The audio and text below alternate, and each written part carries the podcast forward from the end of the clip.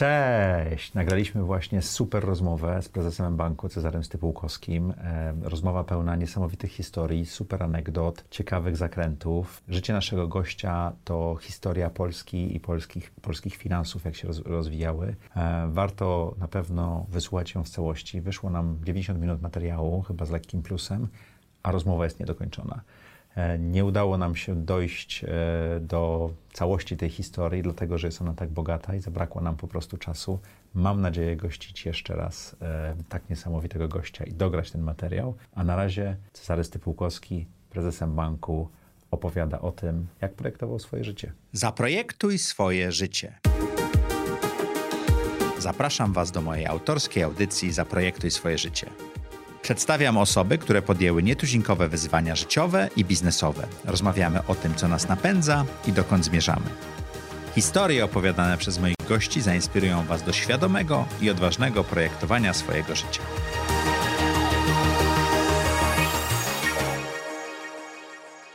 Cześć, witajcie w audycji Zaprojektuj swoje życie. Jak co tydzień w czwartek o czwartej zapraszamy dla Was interesujących gości. Szukamy tego, co ich napędza, zadajemy trudne pytania i próbujemy się dowiedzieć, jak projektowali swoje życie. Jeżeli jesteście tutaj pierwszy raz, koniecznie dajcie nam lajka, subskrybujcie. To nas napędza, dzięki temu walczymy ze sztuczną inteligencją i czasami nawet wygrywamy. Partnerem audycji Zaprojektuj swoje życie jest mbank i cyfrowerewolucje.pl. Jeżeli chcecie zdigitalizować swoją firmę, koniecznie wejdźcie na Cyfrowe Rewolucje, wypełnijcie ankietę. Tam jest do wybrania, wygrania kilka nagród, do 300 tysięcy złotych, ale również mentoring ze mną. Serdecznie Was zapraszam. A dzisiejszym gościem jest Cezary Stypułkowski, prezesem banku. Witamy Cię bardzo serdecznie. Dzień dobry, witam. Audycja jest o projektowaniu życia, co może być innym wywiadem niż zazwyczaj y, udzielasz, bo mówisz dużo o bankowości, finansach, tym w jakim stanie jest w tej chwili sektor bankowy. Bardzo mi się podobało to powiedzenie, że glory is gone, także czasy świetności są chyba za nami, ale ta audycja jest bardziej o tobie. Więc chciałem zapytać, jak chłopak z Mikołajek dostaje się do e, pracy w rządzie w Polsce? Robi Fulbrighta, a na koniec jest prezesem kilku bardzo znaczących instytucji. Czyli takie typowe pytanie, jak wyglądało do tej pory projektowanie Twojego życia? Znaczy pewnie bardziej rodzice zaprojektowali, skoro się urodziłem. Okay. Tak, ja jestem Takiej z Mazur. odpowiedzi jeszcze nie mieliśmy. E, ja jestem, ja jestem chłopak z Mazur, a to znaczy Mikołajki Mrągowolsztyn, to jest takie mm -hmm. moje kur kurikulum e, szkolne. Kiedyś, jak byłem na studiach, a to był okres, kiedy to były lata 70., jeszcze organizacja studiów, człowiek musiał, właściwie będąc z Olsztyna, powinien pójść albo do Gdańska, albo do Torunia, do Warszawy właściwie zasadniczo nie powinienem zdawać. Były pewne regulacje w tym zakresie. Chyba ze dwa lata po tym, jak ja zdawałem, one zostały zliberalizowane. Ale dostałem się do Warszawy na studia i pamiętam, że właśnie takim przebój, którym zbudowałem swoją tożsamość, tak jak mnie ktoś zapytał, skąd ja dobrze, tak dobrze znam te zagadnienia. Z prawa rolnego powiedziałem, bo jestem dzieckiem PGR-ów. Aha. I, I to, powiem szczerze, bardzo tak jakoś zapunktowało, zwłaszcza w środowisku koleżanek. Mhm. I mogę powiedzieć, że mm, tak, ja mam dużą tożsamość z Mazurami. E, zawsze się tam dobrze czułem. Mieszkam tam, zameldowany tam jestem. Czy to było jakoś planowane przeze mnie, to wszystko?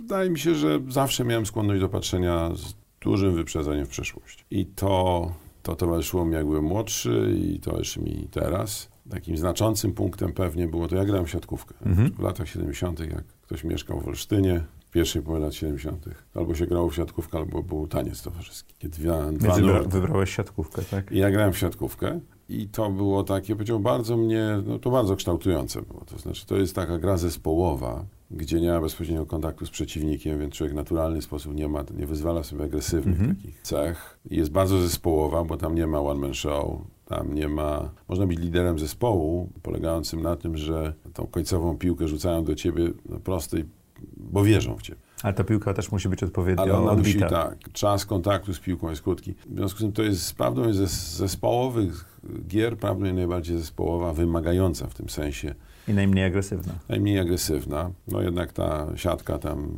dzieli ludzi mhm. i to skutecznie dzieli. Ja nie widziałem nigdy incydentu między zawodnikami, no może ktoś komuś coś tam powiedział, nie ale są rzadkie przypadki i na pewno ona mnie bardzo ukształtowała.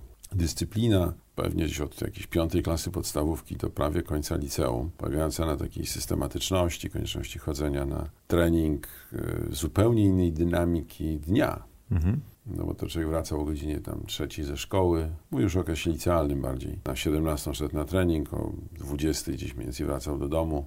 Dopiero wtedy można było zacząć, prawda, e, odrabiać e, jakieś zajęcia, więc to było bardzo wymagające. Jeszcze był, myśmy grali taką małą ligę tam, nie wiem, trzecią czy którąś. Też to były takie czasy, gdzie a Polska była mistrzem świata, a ZS mhm. Olsztyn był mistrzem Polski, a my tam chyba wicemistrzem juniorów młodszych. Więc to powa poważna... To poważne rzeczy były, to znaczy no, nie było żadnej dziedziny, w której Polska była mistrzem. E, w związku z tym ta, ten, ten motyw taki, powiedział nawet, mm, takiej zadziorności, takiej, takiego patrzenia w świat odgrywał rolę.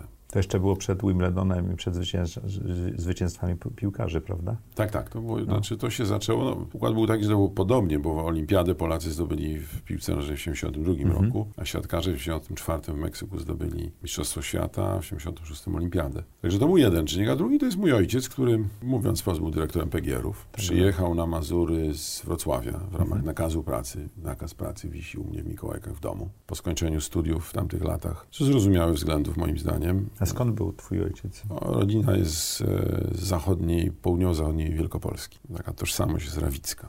E, no w każdym razie po studiach we Wrocławiu dostał nakaz pracy na Mazury. Przyjechał tam w 1954 roku. Powiedziałbym, był takim dość rozsądnym, głębokim człowiekiem. Zmarł wiele lat temu, mając 51 lat. Już ja już byłem po studiach. Ale on miał istotny wpływ, bo pamiętam taką rozmowę w trzeciej klasie liceum, kiedy kiedy zadał mi pytanie, to co zamierzasz robić ze swoim życiem? No ja miałem już tam taką półgotową odpowiedź. Powiedziałem, no będę grał w siatkówkę i pójdę na ekonomikę rolnictwa do Kortowa, na wyższą szkołę, Akademia Rolniczo-Techniczna wtedy była. Na co ojciec powiedział bardzo znaczące zdanie. Powiedział, drogi synu, wszystkim tylko nie rolnikiem, bo poważny mężczyzna nie może zależeć od pogody.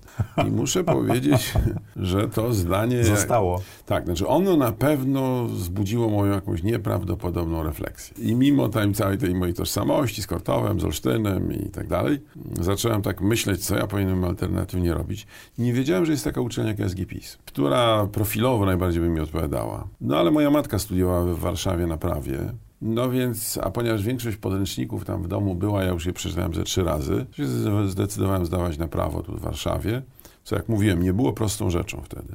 To były jeszcze czasy mocno kontrolowanego. Znaczy była rejonizacja. no, rejonizacja studiów, rejonizacja to samo było z liceami, prawda, mhm. że tam człowiek do rejonu jakiegoś prawda, był przypisany. Miało to swoje zalety i wady, prawda. Natomiast no, była jakaś procedura jednak taka obejściowa, nazwijmy. Ja z niej skorzystałem no i dostałem się tutaj do, do Warszawy na studia. Takim znaczącym momentem. Prawnicze. Tak.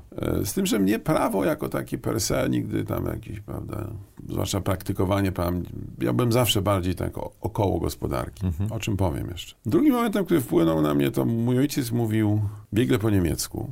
No bo był z granicy, mówiąc mhm. wprost, mieszkał na granicy polsko-niemieckiej. I był na jakiś, jakimś kongresie takich pewnie PGR-owców w, w Budapeszcie w 1966 roku. E, I przysłał mi list, który do dzisiaj wisi na obok tego nakazu pracy. Miałem wtedy 10 lat i przysłał mi list, którego treść jest mniej więcej taka, drogi synu, żeby jeździć za granicę, trzeba się dobrze uczyć. I ja nie będę ukrywał, że dla mnie takim dość trudnym momentem było przejście z Mrągowa wtedy do Olsztyna w podstawówce no, z różnych powodów i taki, no, zmiana środowiska i... Przyjaciół. I, przyjaciół, trochę prawdopodobnie kwestia mm, pewnie innego poziomu nauczania. Także się gdzieś koło czwartej klasy jakoś tak zebrałem w sobie i rzeczywiście już potem byłem po prostu dobrym uczniem.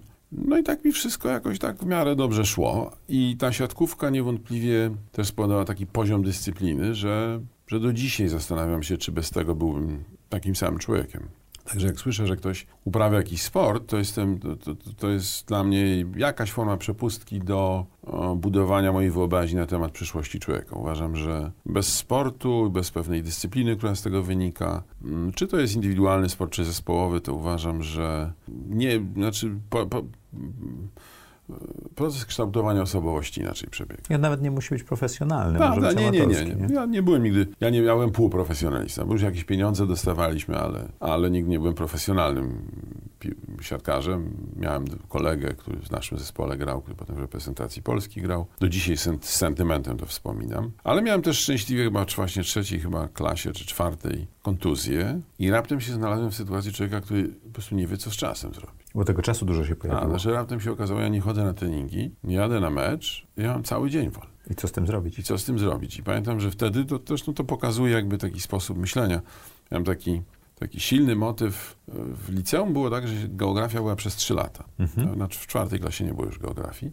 E, I miałem nauczycielkę, taką panią Bednarską, ona już nie żyje, która no, wyżywała się na tych poziomicach, tam różnych takich, kazała zeszyt prowadzić z jakimś tam marginesem od środka, no takie, takie rzeczy, co dzisiaj się ludziom nawet pewnie w głowie nie, nie, nie wyobrażają, a ona miała e, taki trochę represywny stosunek, to nie było takie jakieś bardzo dotkliwe, ale, no ale człowiek tam ma tam 16-17 lat, to się raczej buntuje niż, prawda, przystosowuje. Ja byłem z tych buntowników. No i ona mi postawiła z tej geografii czwórkę, co mnie obraziło. Właśnie z powodu... wtedy oceny były do pięciu, tak? Tak, tak. Jakieś taki, pamiętam, że to chyba o te poziomice czy coś. W każdym tak skończyłem. Postanowiłem się na niej zemścić i w związku z tym postanowiłem napisać pracę maturalną. Był krótki okres, kiedy można było pracę maturalną pisać. To był okres zaraz świeżo po e, tym kryzysie energetycznym, znaczy właśnie po wojnie Jom Kippur. Mhm.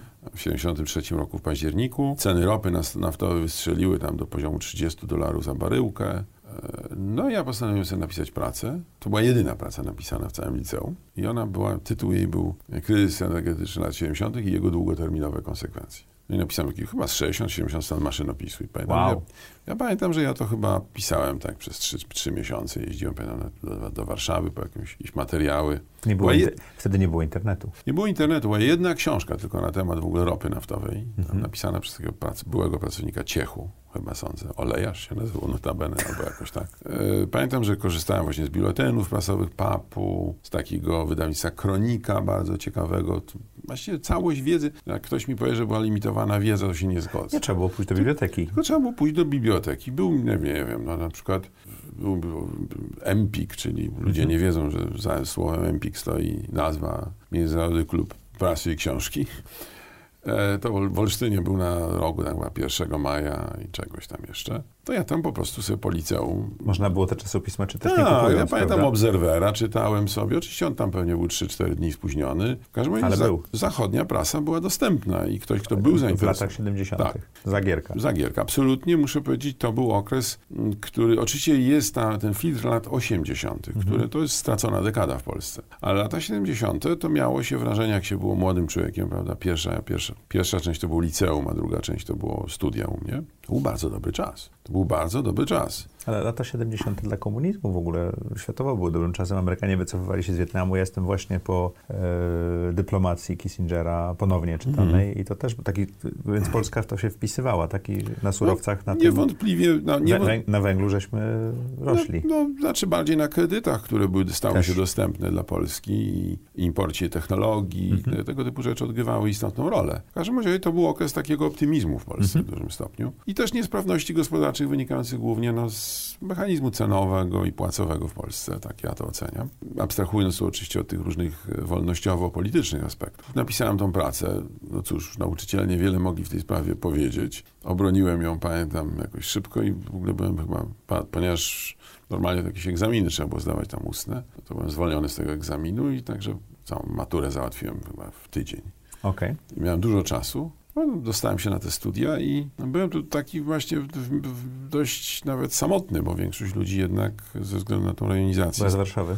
była albo warszawska, albo przyjeżdżali. Ja też na skutek tego, że miałem, że, żeby obejść tą rejonizację, to nie mogłem mieszkać w akademiku, znaczy nie przysługiwał mi. No, w związku z tym e, byłem taki, to powiedziałbym, na pierwszym roku dość samotny. Ale interesowało mnie wiele zagadnień i miałem dużo czasu. No nieporównywalnie więcej. Tam bardziej w TKKF-ie sobie tym uniwersyteckim pogrywałem, ale to był zupełnie inny wymiar tych spraw. No, także dobrze skończyłem pierwszy rok. Dostałem, dostałem po, po pierwszym roku, studiów, co było dość unikalne. Stypendium? Nie, dostałem indywidualny tok studiów. Okej. To wtedy było now, nowością. Prawda? Nowością, zupełną nowością. I normalnie po pierwszym nie przyznawano. Jakoś, pamiętam, że bardzo mi pomógł. Profesor Rajski i Gebetner taki był z WDNP. Bo zacząłem chodzić sobie na zajęcia, gdzie chciałem. No to oczywiście też nie było takie łatwe, bo, mm, bo to jest tak zawsze, jak idzie człowiek na indywidualny tok studiów, to warunek uzupełnienia egzaminów, także w jakimś jednym roku ze 30 egzaminów musiałem zdać. To oznaczało, że musiałem się zaplanować. I tutaj pomógł ten sport. Tak, znaczy to, że ja miałem, pamiętam na drugim roku studiów, to było bardzo skomplikowane. Tam zresztą się dokonało to, o czym wcześniej mówiłem, mianowicie tak sobie przełożyłem, że chyba z czwartego roku zajęcia z prawa rolnego wstawiłem się na drugi. No i okazało się, że ja się po prostu w tym dobrze znajduję, to u profesora Stelmachowskiego były te zajęcia. A to z, z, z rozmów w domu pewno, tak? No wiem, jak się tam człowiek obijał po pegierach, jak e, mieszkał na terenie Akademii Rolniczo-Technicznej, jak to była pewna codzienność, no to tam mleczność kró- krów, czy e, umowa kontraktacji trzody chlewnej, to nie było coś, czego ja nie wiedziałem. No, a dla większości jednak osób to były obce tematy. No i pamiętam, jak właśnie profesor Stelmachowski na pewnych zajęciach zadał pytania, skąd pan tak dobrze zna te zagadnienia, no to powiedziałem, że no, jestem dziecko PGR-u, panie profesorze, no i, i wtedy mi się status poprawił. Zwłaszcza u koleżanek. Więc y, powiedziałbym, ta dyscyplina, którą sobie stworzyłem, bardzo mi procentowała. I ona, oczywiście ona miała drugą stronę, to znaczy ja przez to prawdopodobnie nigdy nie wykształciłem w sobie takich silnych cech towarzyskich. Trudno powiedzieć, że byłem tam duszą towarzystwa, prawda? Przesiedy, przesiadywałem w klubach i tak dalej. To tak nie było. Też byłem bardzo jednak zdyscyplinowany taki sportowo. Znaczy każdy dzień był, zaczynał się od sportu i zasadniczo jakąś formą sportu się kończył. Dużo grałem w tenisa. I, no i to mnie tak trzymało. Także taki, no, do dzisiaj mam rozpisany dzień po dniu, systematycznie, na której wstanę, co będę robił, prawda, Z góry wiadomo? z góry. Okej. I to było, to mam, mam te notatniki właśnie z lat 70, tam powiedzmy 4, 7 mniej więcej. Jeden z nich ma zresztą bardzo fajny, bardzo taki miał, tam są dwa zdania, właśnie jedno zdanie takie istotne. Robiłem taki kolaż, taki A4 format. I wycinałem po prostu jakieś zdania z różnych czasopism, które wydawały mi się być istotne.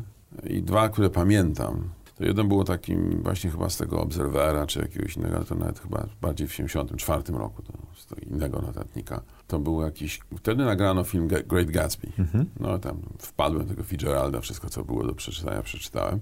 To też wynikało z tego, że miałem taką koleżankę, która do równoległego liceum chodziła bardzo inteligentna osoba, która grała chyba ogólnopolską olimpiadę humanistyczną z Olsztyna. E, No i myśmy tak trochę konkurowali ze sobą o kto co przeczytał. Taki pewien takim no, licealny snobizm trochę. Ona tam była, była czempionem literatury iberoamerykańskiej, co było bardzo modne w tamtym czasie. No to ja tam sobie szukałem swoich dróg, tam gdzieś jest Ma- Maxa Frisza i właśnie tego Fitzgeralda. No i, ten, i pamiętam właśnie jak nagrano ten film Great Gatsby, to w tym Obserwerze chyba takie zdanie znalazłem, prawda? Noth- Nothing is more appealing than nostalgia. I wtedy, no jakoś tak mnie to organizowało. Ale najważniejsze zdanie, które z tych właśnie wycinanek powstało i które, mogę powiedzieć, do dzisiaj mnie bardzo silnie kształtuje i, i jest taki synycz moje, moje osobiste. E, To było zdanie, większy samochód, większe mieszkanie nie zmieni moich priorytetów życiowych. A piękne. Tak, i nie, nie wiem, z czego to pochodziło. Nie wykluczam, że z jakiegoś ITD albo czegoś takiego. Um, dla tych, którzy prawda, są młodzi, to to było takie podstawowe czasopismo studenckie. I ta kwestia, powiedziałbym, ukształtowania jakiejś hierarchii wartości osobistych, która moim zdaniem się dzieje gdzieś między 15 a e, 25 roku ży- 25 roku, rokiem życia w kategoriach, powiedziałbym, takich e, takich, mm, powiedziałbym, nie do końca przemyślanych, ale raczej zasłyszanych tez. Ale one potem tak u nas Tak, usiadają, one prawda? osiadają, niektóre z nich przetrwają, niektóre nie, niektóre rafinujemy, e, niektóre e, doświadczenie weryfikuje, ale ten okres kształtowania osobowości, który się moim zdaniem dzieje między w tym okresie czasu, tej świadomej, bo przecież kształtujemy się od pierwszych dni, to on odgrywa rolę. I ja w tamtym czasie po prostu bardzo dużo chłonąłem. Też miałem takie no, doświadczenia i akademickie i bardzo ciekawych ludzi poznałem wtedy na uczelni z wieloma z tych ludzi, że byli mi, nie wiem, mm, asystentami, utrzymywałem kontakt do dzisiaj. No i tak sobie tam na tym uniwersytecie poczynałem. Zacząłem chodzić na zajęcia na ekonomii. Właściwie doszedłem do ostatniego roku WDNP też równolegle. Bardziej interesując się naukami politycznymi niż, niż dziennikarstwem. No i tak funkcjonowałem przez wiele lat. Miałem szczęście w jakimś sensie, że na trzecim roku zacząłem chodzić na seminarium profesora Ludwika Bara. To była taka, powiedziałbym, zajęcia były z zarządzania gospodarką narodową. On był takim uznanym prawnikiem w tej, w tej, w tej dziedzinie. Starszy pan, pilot dywizjonu 303. On już był emerytowany profesorem, ale prowadził ciągle seminaria. No jakoś tak się złożyło, że stałem się jego takim ulubionym studentem. Pisałem u niego magisterium. On mi umożliwił, właściwie on był zastępcą redaktora Naczelnego Państwa i Prawa, także chyba byłem jedynym studentem, który opublikował artykuł w Państwie i Prawie. Skończyłem z wyróżnieniem, było nas czterech wtedy na, na, na, na, wydziale, którzy skończyli z wyróżnieniem. To był taki Marek Furtek, wybitny cywilista, który jest szefem Trybunału Ar- Arbitrażowego przy Krajowej Izbie Gospodarczej. Był Witek Modzelewski, taki podatkowiec, był Darek Oleszczuk, który prowadził taką międzynarodową kancelarię Salans, no i ja. Wszyscy zostaliśmy asystentami na Wydziale Prawa. No i ja właśnie w Katedrze Zarządzania Gospodarką Narodową. No ale profesor Bar został w 80, ja to 89 rok i on w 80 roku, wydaje mi się, w, na wczesnych miesiącach został szefem 10 zespołu Komisji Reformy Gospodarczej, którą wtedy powołano. No i profesor Baka, który był sekretarzem tej komisji, tam zadał, kompletował jakiś zespół do tego sekretariatu, zadał pytanie profesorowi Barowi, profesor Bar Kto by się nadał? Kto by się nadał? No to profesor Bar wskazał mnie i ja mając pewnie 20 trzy lata pewnie mniej więcej. No, stałem, trafiłem do zespołu ludzi, którzy byli w większości ode mnie starsi. Mm, początkowo jako wolontariusz. To nawet nie jest tylko moje opowiadanie, bo profesor Baka to w jakimś wywiadzie, Baka zmarł w tym roku, ale w takim wywiadzie w 85 roku właśnie opisał ten mój przypadek. No i to było, znaczy nie będę ukrywał, to był moment olbrzymi, osoba, o takiej osobistej dojrzałości, bo oczywiście człowiek się zaczął kontaktować, czy miał ekspozycję na ludzi na wysokich stanowiskach z dylematami, które się z tym wiążą. Kontynuowałem pracę na uniwersytecie jako asystent, no i pracowałem tam. W pewnym momencie to już było trudne do pogodzenia, między nami mówiąc, także tam zajęcia prowadziłem tylko w soboty. E, ale do dzisiaj mam sytuacje takie, że tam spotykam jakichś ludzi i mówię, a byłem twoim studentem. To był taki moment, powiedziałbym, no, bardzo z zawodowego punktu widzenia, no to się nieczęsto ludziom zdarza. Równolegle było to zdarzenie, które też bardzo na mnie, i to, to pokazuje właśnie tą potrzebę, trochę to rezonuje z tym, o czym pan mówił, o czym mówiłeś, mianowicie y, trudno być planowania. Ale, ja to nazywam projektowaniem. Tak, tak, ale dokonywania rozsądnych mhm. wyborów. I to wtedy te wartości tak. się przydają tak. Ja tak? pamiętam, że wtedy, pamiętam, to był chyba grudzień 80 roku, był trzeci zjazd e, ZSP. E, jak to ja mówiłem, pierwszy zjazd reżimowej organizacji po sierpniu 80 roku. Ja nie byłem nigdy działaczem studenckim. Jedyną rolę, jaką pełniłem, to byłem sędzią Sądu Koleżeńskiego na mhm. Uniwersytecie Warszawskim. To było fajnym doświadczeniem takim, bo to do dzisiaj z, z kilkoma profesorami zasiadałem w tym, w tym sądzie i tam rozpatrywaliśmy jakieś takie problemy środowiskowe, między ludźmi również. No i tak miałem kolegę, który był na matematyce i który mówi, słuchaj, jest zjazd, będzie się działo, to, wiesz, powinieneś być tam tym delegatem na zjazd. Ja mówię, słuchaj, no wiesz, ja tam, ale wiesz, ty, ty, studiowałeś na kilku wydziałach, to wiesz, ciebie wybiorą, bo ten będziesz niekonfliktowy, a nie jesteś żadnym działaczem. To mm -hmm. No i rzeczywiście chyba nawet najwięcej głosów dostałem na tym. Na tym. Ale NSP już wtedy też działało. NSZ prawda? już był. Już NSZ, był. przepraszam. Tak, tak. NZS. NZS. Niezależny tak. Związek Studentów. Ale ja byłem, jak ZSP. Mówię, już byłem świeżą, świeżym, pierwszym asystentem. Już był, wtedy takie było koło młodych pracowników nauki mhm. chyba, czy coś takiego. To I zostałeś wybrany? Tak, i zostałem wybrany na ten zjazd. Zjazd plan, zaplanowałem był na dwa dni w Teatrze Polskim. Trwał pięć. Wyrzucili nas z tego z tego Teatru Polskiego do, do, do, do, do Stodoły na, na, na, tej, na Batorego. Także trzy dni następne były tam. I ja chyba zostałem piątym z kolei, e, już nieobalonym przewodniczącym komisji statutowej.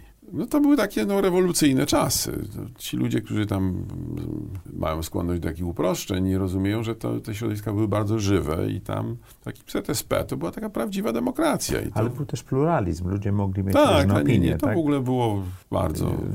Aż, aż zaskakujące porównanie do, do, dzisiejszych czasów. Tak, tak, uważam, że to było, to było żywe środowisko, tam było tych delegatów z 400-500. I, no i zostałem tym, no i mówiąc szczerze może za mocne słowo było, brzmiałoby, że uratowałem zjazd, no ale w każdym razie odegrałem istotną rolę na tym mhm. zjeździe. Także tam zaczęli do mnie przychodzić, żebym tam kandydował do takich czy innych ról. Ale ponieważ ja już byłem, że tak powiem, posłowie z profesorem Baką i z profesorem Barem i wydawało mi się, że to jest dla mnie ciekawsze, no to podziękowałem, doprowadziłem te, te, obrady do końca. W którymś momencie prowadziłem już te obrady.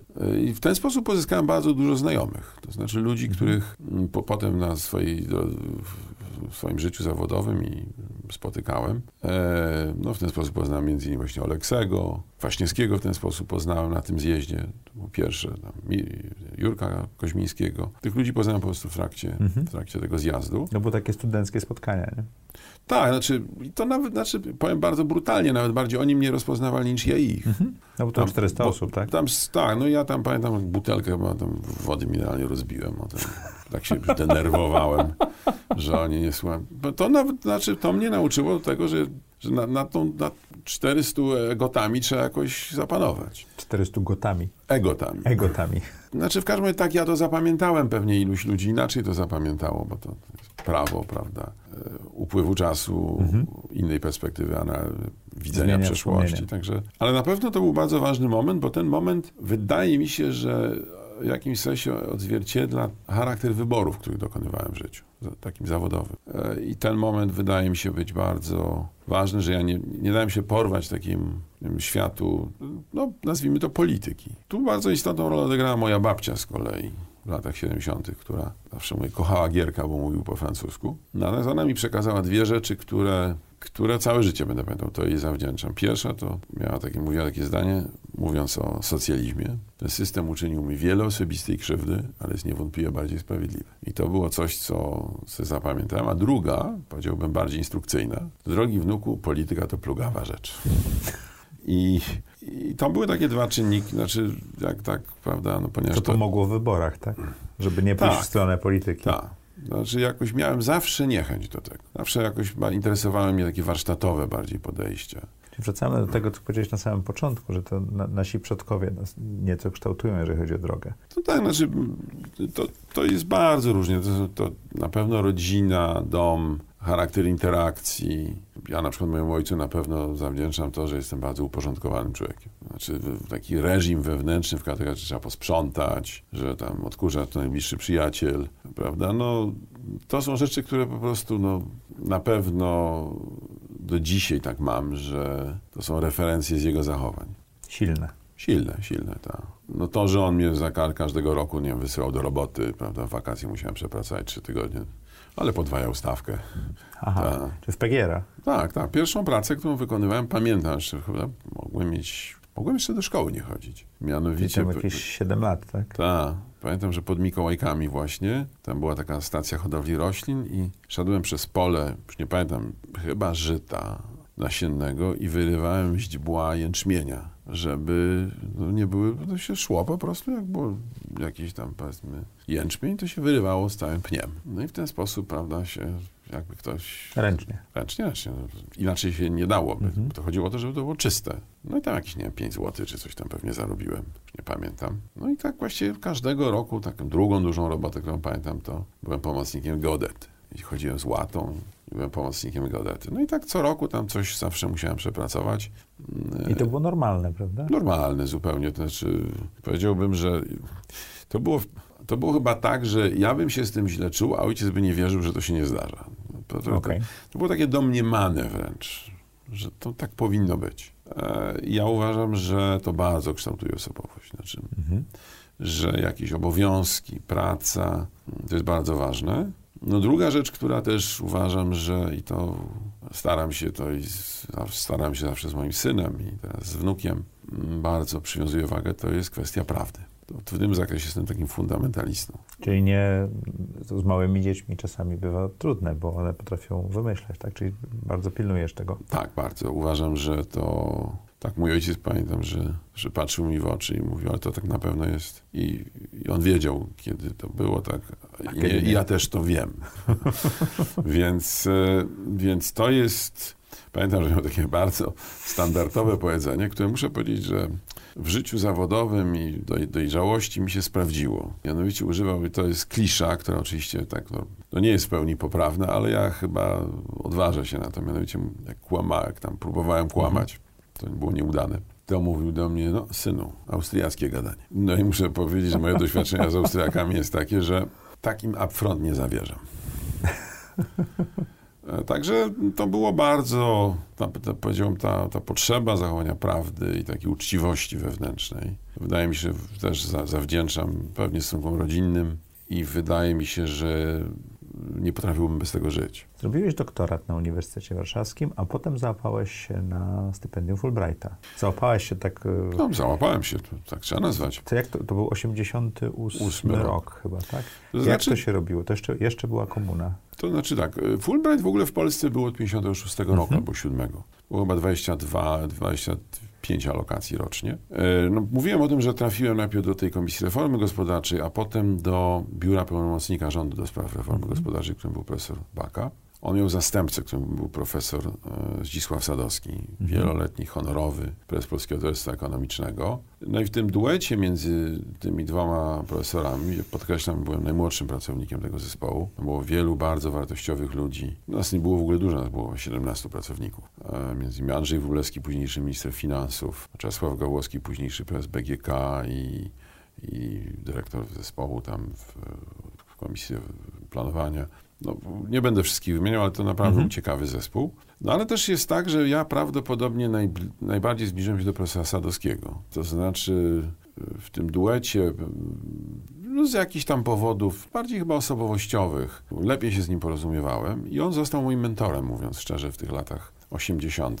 Także ja pracowałem z nim powiedzmy 80 przed do naszego zespołu 81, to do 85 był zespół. I pracowałem w tym zespole i jemu zawdzięczam dwie rzeczy. No jedna to jest to, że a ten doktorat to trzeba zrobić. Co nie było taką rzeczą prostą, bo jednak, wie pan, no, wiesz, większość doktoratów ludzie robią, pracują na uczelni, to, mhm. to no, a jak człowiek tak pracuje od godziny 8 rano, bo tak się wtedy chodziło do roboty, prawda, do godziny 10 wieczór, to to nie jest trywialne. E, no ale on mnie bardzo cisnął. I drugą rzecz, którą chyba nawet bardziej, on był biegle anglojęzyczny. Mhm. Miał chyba babkę angielkę, jego ojciec był chyba radcą handlowym przed wojną w Londynie. Więc on był biegle anglojęzyczny. Jak tam jakieś delegacje zagraniczne przyjeżdżały czy coś, to zawsze trafiało do niego. A ja byłem jego takim no, asystentem i taką prawą ręką.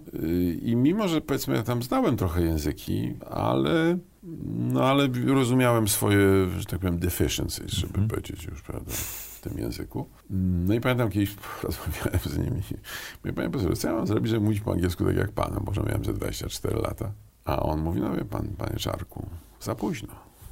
No, tak, jak za późno? No wie pan, gdyby pan miał 17 lat i poznał native English speaking woman, lepiej nawet preferably older, to by się pan szybko nauczył. No ale mimo to ja, prawda, że tak nie spuściłem stanu, uczyłem się i muszę powiedzieć, że e, w, w dużym stopniu dzięki niemu, i on zresztą był człowiekiem, bo to był człowiek, który jeździł po świecie, on był nie, dziekanem na przykład Wydziału Nauk Ekonomicznych Uniwersytetu Krumacha w w Akrze w Ganie przez mm -hmm. dwa lata. Był dyrektorem jakiegoś departamentu w ONZ-cie po drodze. Naprawdę bardzo taka ciekawa postać. On nie był członkiem partii. E, w ogóle po, po, wiele lat później się dowiedziałem, że w, ogóle w latach tam późno 40. siedział e, w tym w więzieniu. Mm -hmm. W ogóle się potem w palnikach się zorientowałem, że on w ogóle w ONR-ze był przed wojną nawet. O. Tak. Ale był bardzo otwartym, fajnym człowiekiem. No i mówiąc szczerze, takiego rysu, takiej dojrzałości, to w dużym stopniu jemu zawdzięczam. I on mi powiedział, mówi, wie pan co, co, no nie powiedział, co pan zamierza zrobić ze swoim życiem, bo ono już było trochę zaawansowane, ale na pewno to, że ten doktorat to tam trzeba przy, przypiłować, to Czyli jedno. Pan przypilnował w pewnym sensie. Przypilnował i ja musiałem tak troszkę bardziej się tam spiąć w sobie. I drugie, no to tam rzeczywiście ten język, to tak byłem, ludzie mnie znali jako człowieka, który czy biegnie po plaży, czy jedzie samochodem, czy idzie, to już Walkman był, to ja z z Walkmanem na uszach. Pamiętam, czy słuchałem jakichś tam, nie wiem, wykładów, na przykład Miltona Friedmana na Uniwersytecie w Sztokholmie. Na Walkmanie. Na Walkmanie, albo tam, prawda, no i Stinga. Mhm. W ogóle Dobry mix. Tak, tak. To między Stingiem a tym Friedmanem mniej więcej. E, I to były takie rzeczy, które. I teraz znowu, to, tu, tu, znowu ten sport, dyscyplina, e, jak się tam powiedziałem, że to trzeba zrobić, to, to jakoś tak szło. No i profesor w pewnym momencie powiedział, wie pan co, no ale jak pan tak sobie myśli, co pan by nam długoterminowo robił, a ja zawsze mnie ciągnęło, znaczy, powiem otwarcie, to, to zabrzmi oczywiście mało wiarygodnie, ale coś z bankiem zawsze miałem do czynienia. Moja matka zaczęła pierwszą pracę, to miała w banku rolnym w Mrągowie. Potem pamiętam, że ktoś podobno, taka chodzi tam plotka po domu, że jak mnie ktoś tam jakiegoś małego zapytał, gdzie chciałbym pracować, to powiedziałem, że w banku, bo tam są pieniądze. Potem pamiętam, że z kolegą wyprodukowaliśmy takie jakieś czeki rozliczeniowe, tam chyba w siódmej, ósmej klasie. Własne pieniądze. Takie własne pieniądze. Więc ja nie chciałbym tego demonizować, bo to są takie dykteryjki starszego pana trochę, ale, ale jak już tak się tu spowiadam, to uważam, że coś musiało być na rzeczy. I ja powiedziałem, że no ja to taki, taki international finance, coś takiego. Powiedział mój, to, pan, to nie ma co, tu pan nic się nie nauczy, musi pan powiedzieć na jakieś dobre stypendium. No i mówiąc szczerze, to on zasugerował mi tego Fulbrighta. Mhm. To był konkurencyjny proces, bo to była komisja, która ak akceptowała te kandydatury polsko-amerykańska. Zdawało się normalnie, to się nazywało TEFL, to był językowy, mhm. i GMAT. Mhm. Pamiętam, że ja chyba nawet jakiś jeden egzamin to gdzieś w Pradze czeskiej zdawałem, bo to jakiś było, już nie pamiętam z jakich powodów tak było. A ta, GMAT to ciągle się zdaje. To tak, tak, same... tak sobie uważam. No i tam jak się zdało, no ja, ja nie będę ukrywał, że prawdopodobnie profesor Sadowski miał na to wpływ. Mhm. On już, to było jakoś tak, że on był jeszcze wtedy chyba zastępcą, bo to biuro pełnomocnika zostało rozwiązane, profesor Baka mnie ciągnął do NBP-u, a ja właśnie ten doktorat chciałem skończyć. Ja wiedziałem, że jak pójdę do NBP-u, to będzie bardzo ciężko. No i zostałem z profesorem Sadowskim, który był wtedy jakiś przewodniczącym konsultacyjnej Rady Gospodarczej, taki mały zespół. No ale w rok później on został wicepremierem do spraw gospodarczych i ja jego prawą ręką. I tak, tak się zaczęła historia w rządzie. Yy, tak, tak. Tym, tym dokładnie. Po, po, przemianach. Nie, nie, po przemianach ja nie byłem. To, to był jeszcze był rząd, to był rząd, proszę pana, to był rząd Messnera. A jeszcze za Messnera. To, był rząd Messnera. I Sadowski został wicepremierem i szefem Komisji Planowania. No ja byłem jego taką prawą ręką i tam po jakimś czasie zostałem sekretarzem komit komisji Komitetu Rady Ministrów do Spraw Reformy Aha. Gospodarczej. Ja dzięki temu zresztą poznałem bardzo lu dużo ludzi również ze środowisk opozycyjnych. Tam profesora Trzeciakowskiego, profesora Osiatyńskiego. To ten moment, jak te tak, środowiska się zbliżały to, to, tam, tam ten dialog był. Oczywiście on był ponad moimi głowami. Mhm. To znaczy ja nie uczestniczyłem wprost w tym. No i tam w 80 chyba siódmym roku miałem wyjechać, ósmym chyba na początku ósmego, osiem, jak, no w tym momencie. No ale Sadowski został tym wicepremierem no i mu wprost poprosił mnie, żebym został. No więc ja tak mówię, no wie pan, sam pan mi zasłuchał mój, na rok. Ja przez rok zostałem w Polsce, no i potem wyjechałem na to stypendium. No i to był, a też ciekawy, bo miałem taki dylemat, gdzie pojechać, bo to Fulbright jest, no, to są najlepsze stypendium, jakie mhm. jest. Profesor Płoszeński opowiadał, jak to robił, to mówił, że wiedział tylko, że jest Harvard, więc napisał na aplikacji Harvard. A ja nie, ja wiedziałem więcej. Okej. Okay. Więc ja sobie tam zacząłem wybierać i najbardziej mnie frapowało, że pojechałem na Berkeley University do San Francisco. -hmm z różnych powodów, począwszy od tego, to rebeliancka uczelnia, dwa zachodnie wybrzeże i takie tam różne rzeczy. A wyszła Kolumbia, gdzie A Kolumbia wyszła Warren dla... Buffett studiował, tak? Kolumbia wyszła dość przypadkowo, taki byproduct, co okazało się najlepszym wyborem, jaki mhm. mogłem zrobić w sumie. Mianowicie ja złożyłem już doktorat i wiedziałem, że będę musiał wrócić na obronę. Prędzej czy później to profesor Wyżykowski, którym byłem w jednej katedrze z nim i z którym się przyjaźnię do dzisiaj, późniejszy dziekan. On właściwie jakby tam administracyjnie prowadził mi to podczas mojej nieobecności. No i krótko mówiąc, wiadomo było, że ja muszę przylecieć na obronę, na tam zdanie jakichś egzaminów jeszcze. Mm, no i sobie tak cały czas kalkulowałem, no tak, to stypendium jest, no powiedzmy tam wtedy, to było pewnie jakieś 1800 dolarów, coś takiego to było chyba. No i tak to Berkeley, no fajnie, ale to ja będę musiał te bilety, to ciężko będzie. A przelot ze wschodniego wybrzeża lotem był prostszy, tak? Mm, tak. I ten czynnik, że jest bezpośredni samolot, a ja mogę tam on call, zdecydował o tym, że się zdecydowałem, że do tego Nowego mhm. Jorku pojadę. No i nie będę ukrywał, że ja oczywiście nie miałem takiego zeznania w tamtym czasie, bo to trzeba było napisać sobie program tego, tego stypendium. Pamiętam, ja wtedy byłem taki główny mój motyw to był rynek kapitałowy i debt equity conversion, takie taki program sobie napisałem. No i wylądowałem na tej Kolumbii. No i to, że to była nowojorska uczelnia, to mi bardzo dużo dało. Po pierwsze, no Kolumbia jako taka czysto finansowa uczelnia jest lepszą niż każda mhm. inna. Może niekoniecznie tam the best management, ale, finanse, ale tak. w finansach to jest raz. Dwa, spora część profesury to są ludzie z Wall Street. Mhm. Praktycy.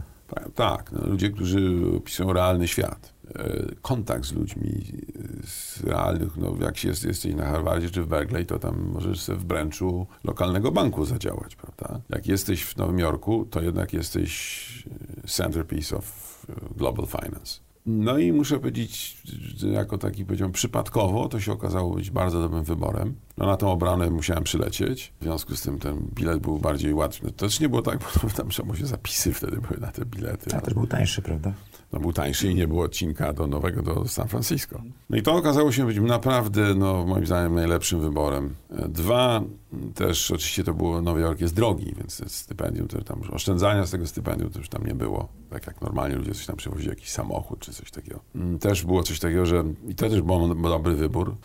E, normalnie ludzie się tam gromadzili, tam, żeby ograniczyć tam koszty, no to tam się trzech studentów schodziło, wynajmowało jakieś mieszkanie gdzieś tam przy Amsterdam, Avenue, czy... Mhm. A ja się zdecydowałem na tak zwany taki akademik rockefellerowskiej rodziny, e, który się nazywa International House. To było prawdopodobnie dwa razy, albo nawet dwa i pół raza droższe niż tam partycypacja w rent of apartment. No ale tam byli ludzie z 83 krajów. Mhm. I w związku z tym ekspozycja na ludzi była zupełnie inna. Na światopoglądy, na język. Poglądy, tam było, to było bardzo żywe środowisko, tam była aula, tam się działo po prostu. Ja byłem względnie starszy, bo już miałem wtedy pod 30 byłem. No, powiedzmy, business school generalnie jest taka, że tam ludzie mają około 27-30 lat mniej więcej. Bo to musi przepracować y, trochę czasu, bo to jest postgraduate. No i to było bardzo, te, znaczy te wybory wszystkie, muszę powiedzieć, były naprawdę trochę przypadkowe, ale trochę trafne. Z tym mieszkaniem sobie myślałem, kurde, wyląduję z kimś, nie będę wiedział, cholera. A tutaj miałem, powiedzmy tam Swój pokój. 10, 10 metrów, no tam też bym miał swój pokój, ale, ale musiałbym to dzielić, tam cały te procesy. A Tam była porządna pralnia, można było zejść. Kosztowało to dużo, ale było to dobrym wyborem. Do tego wszystkiego się okazało, że tam w ogóle, nawet nie wiedziałem tego w tym momencie, ale tam powiedzmy taki trustee z tego International House, jak wymienię nazwiska, to nikt nie uwierzy. No, w przeszłości chairmanem był wymieniony przez ciebie Kissinger. W czasie, jak ja byłem, był taki John Whitehead, który był wcześniej szefem Goldman Sachsa, a potem zastępcą Schulza w Departamencie e, Stanu. Tak się składa, że jak rząd tu w Polsce był w 86 albo 7 roku, Sadowski go przyjmował, więc mogłem się przypomnieć.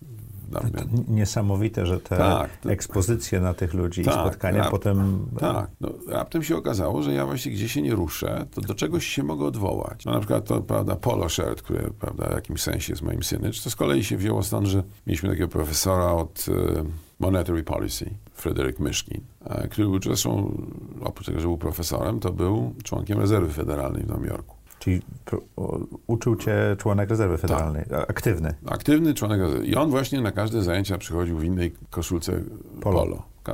I to zainspirowało? To mnie bardzo zainspirowało. Ja Już, znaczy, t-shirty myśmy znali, a koszulki polo to były, że tak powiem, pierwsze, pierwsze doświadczenia i mi się to strasznie podobało i to właściwie tak, mogę powiedzieć, oczywiście na początku to nosiłem jako casual, a tam z lat, po latach to już taki, powiedziałbym, stał się mój trochę znak rozpoznawczy. No, zajęcia, nie wiem, tam o opcjach walutowych, no to przychodzi ludzie po prostu z realnego świata. Także to było bardzo fajne, no nie wiem. W ten sposób na przykład poznałem właśnie przez tego Johna Whiteheada, jego tam, jego sekretarka z kolei to była żona szefa Conference Board, czyli takiego kigu amerykańskiego. Także pierwszy raz byłem w, u jakiejś rodziny, bo tam byłem sam oczywiście, to oni mi zrobili gest na Thanksgiving z nimi byłem, prawda? Wow. Tak, na Piątej Alei w jakimś pięknym apartamencie. Ich Na świętach dziękczynienia w Stanach to tak jak Boże Narodzenie, No tak, jest tak, tak. to rodzinne bardzo. Pamiętam, jak tam gdzieś tą żubrówkę musiałem kupić, żeby no, coś przynieść do, do tego indyka. Oni mi z kolei dzieci, ta, ta córka ich była tam na olimpiadzie akurat w Korei startowała. Także no, trochę ludzi poznałem.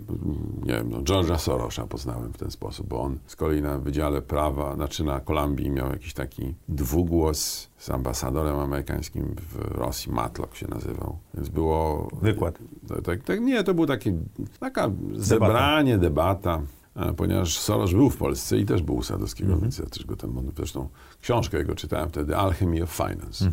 E, no więc podszedłem, no to on się tam zainteresował. Pamiętam, że to było bardzo fajne, bo no, co mówię, co ja to robię, no bo jestem z Polski, tego, no, studiuję na Business School, Columbia University. A, to ciekawe, ciekawe, no to musi pan mnie odwiedzić. No i ja a jak dziś pamiętam, miałem pójść do jego funduszu, tam oni chyba na siódmej alei byli. No w każdym razie on był chory.